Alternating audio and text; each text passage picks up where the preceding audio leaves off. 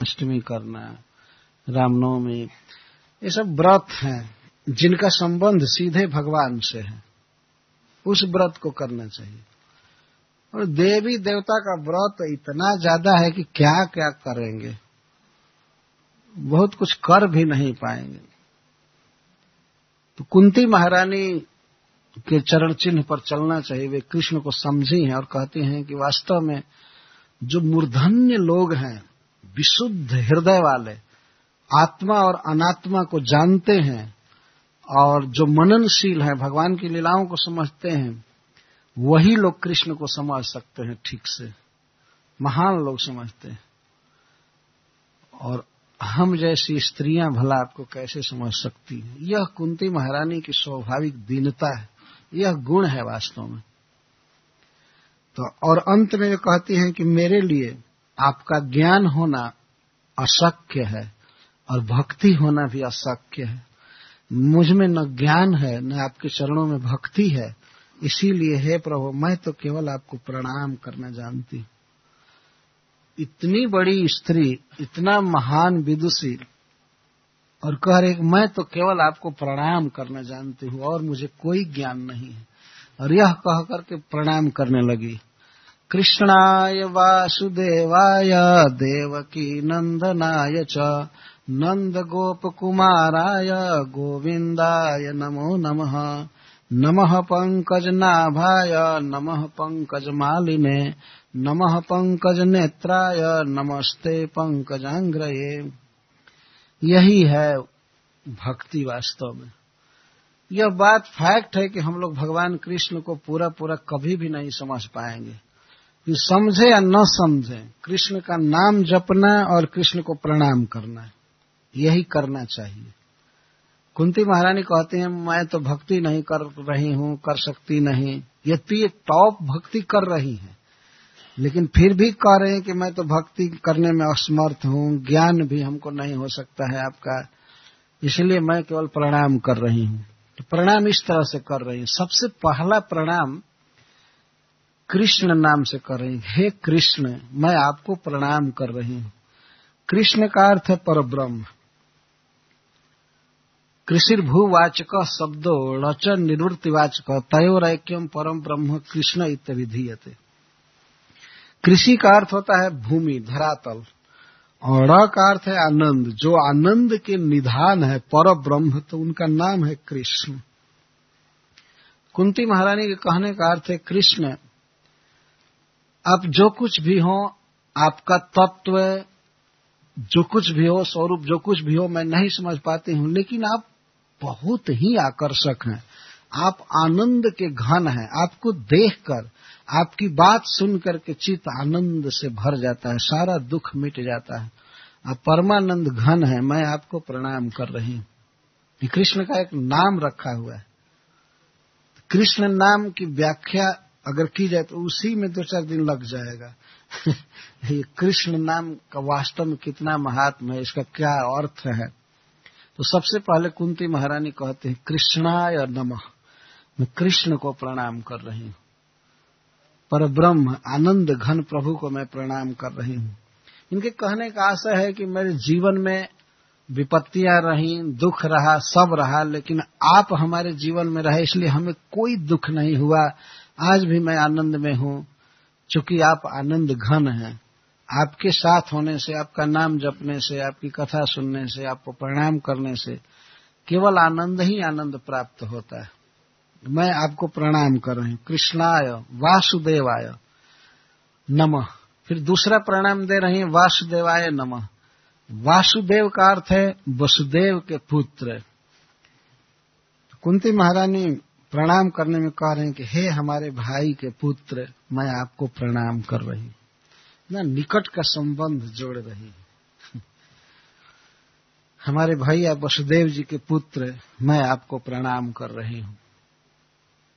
कुंती महारानी के कहने का अर्थ है कि हमारे भाई वसुदेव कितनी भाग्यशाली हैं। कितने भाग्यशाली हैं कि जिनके पुत्र रत्न रूप में आप प्राप्त हुए हैं। धन्य है हमारे भैया। और मैं भी धन्य हो गई ऐसा भाई पाकर के, भतीजा पाकर के।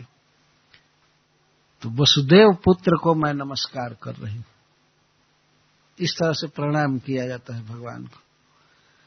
भगवान को इन गुणों के साथ प्रणाम किया जाता है। नहीं कि अलख, निरंजन, ये सब करना बिना मतलब के। अलख निरंजन और जब कोई पूछे, क्या भगवान कैसा है? ओ अलख है कोई कोई लख ही नहीं सकता है। लख क्यों नहीं सकता है? बांसुरी बजा रहे हैं, राधा रानी के साथ खड़े हैं। नाम है राधा गोकुलानंद। क्यों नहीं लख सकते? अभी कुछ देर के बाद पर्दा खुलेगा, लख लेंगे। और ऐसे भगवान सलख हैं, दिखाई देते हैं, लेकिन फिर भी कुछ मूर्ख लोग अल्लाह अल्लाह कह करके मंदिर में नहीं आते हैं। कुछ ध्यान का नाटक करते हैं। उनसे पूछिए कि आप क्या कर रहे हैं? तो अलख निरंजन। तो जब अलख है तो लख क्या रहे हो? आँख बंद करके। इसका मतलब कि केवल मनोमीमांसा कर रहे हो, केवल कल्पना। ये सब धूर्तता है वास्तव भगवान को आँख भर कर देखा जा सकता है। भगवान को भुजाओं में आलिंगन में लिया जा सकता है। झूला झुलाया जा सकता है, उनको खिलाया जा सकता है। उनको उखल में बांधा जा सकता है। कुछ भी वे इतने सुलभ हैं। भगवान ऐसे हैं। इसी बात को कुंती महारानी इस वासुदेव शब्द से व्यक्त कर रही यद्यपि प्रभु वेदों के द्वारा नेति नेति कहे जाते हैं, जिनका स्वरूप चिन्मय है, प्रकृति से पार है, सब है, फिर भी प्रभु हमारे भैया के पुत्र बने हुए हैं। और ऐसे प्रभु को मैं प्रणाम कर रही हूँ। आप परम कृपालु हैं, आप भक्ति से प्रसन्न होते हैं। हमारे भैया ने और भाभी देवकी ने बहुत तप किया पूर्व जन्म में और आपको पुत्र रूप में चाहते थे, इसीलिए आप उनके पुत्र बने हुए। तो दोनों को अलग अलग करे कृष्णाय वासुदेवाय, देवकी नंदनाय च। और हे देवकी नंदन, हे देवकी पुत्र, देवकी को आनंद देने वाले मैं आपको प्रणाम कर रही हूँ। इस पर ये कह रहे हैं कि हमारे भैया से भी वसुदेव से भी अधिक भाग्यशाली हमारी भाभी देवकी है, जिसके गर्भ में आप आए। भगवान गर्भ में आए थे माँ देवकी के, इसलिए देवकी को अधिक भाग्यशाली कह रहे हैं। वास्तव में किसी व्यक्ति का संबंध है, पिता की अपेक्षा माँ से अधिक होता है। माँ के उदर में बच्चा रहता है और जन्म लेता है तो माँ के गोद में रहता है, माँ के छाती का दूध पीता है। माँ के साथ पुत्र का अधिक संबंध रहता है। वो अंश तो पिता का होता है, लेकिन उसका संबंध माँ से ज़्यादा होता है। और बच्चा अपने माँ से ही नब्बे प्रतिशत बातें सीखता है। माँ ही उसका वास्तविक गुरु है। और इसीलिए हम लोग तो सुनते हैं सब जगह दुनिया में, mother tongue, mother language. Father language कभी नहीं सुनते। है ना? माँ जो बोलती है तो बच्चा वही सुनता है और माँ की बोली को सीख जाता है। तो मदर टंग का अर्थ हुआ, माँ जो बोलती है वह भाषा। मदर लैंग्वेज हम लोग देखे हैं कि माँ एक भिन्न भाषा बोल रही है और पिता भिन्न तो बच्चा माँ की ही भाषा सीखता है। पिता के नहीं। पिता से तो बहुत कम भेंट होती है तो क्या सीखेगा? भगवान का भी ऐसा ही संबंध था। वसुदेव जी के पुत्र हैं। नाम है वासुदेव। वासुदेव का अर्थ है वसुदेव जी का पुत्र। लेकिन माँ देवकी से उनका अत्यधिक संबंध रहा। यद्यपि माँ देवकी के गोद में बहुत दिन तक नहीं रहे, चले आए जसोदा के गोद में, लेकिन फिर भी माँ देवकी ने उनको गर्भ में धारण किया और दूध पिलाया। इस कारण से देवकी का अहो भाग्य है। कुंती महारानी के मन में भी मातृ भाव है कृष्ण के प्रति। लेकिन वो ये कह रहे हैं कि देवकी वास्तव में भाग्यवती शिरोमणि है जिसके पुत्र आप हुए। मेरा तो देवकी के समान प्रेम नहीं है। ये अपने में अभाव देख रही हैं। देवकी से कम प्रेम इनका नहीं है भगवान में। लेकिन फिर भी भक्तों का यही स्वभाव होता है। वे देखते हैं कि मैं प्रेम नहीं कर रहा हूँ भगवान से, वो भक्त ज़्यादा कर रहे हैं, वो तो ज़्यादा कर रहे हैं। और इसका प्रमाण दे रहे हैं कि आप देवकी के पुत्र रूप में प्राप्त हुए हैं। और उस पर भी नंद गोप कुमार आया। और हे नंद महाराज के लाडले कुमार, मैं आपको प्रणाम कर रही हूँ। वसुदेव और देवकी से भी अधिक आनंद आपने नंद महाराज और यशोदा को दिया। जन्म लिए मथुरा में।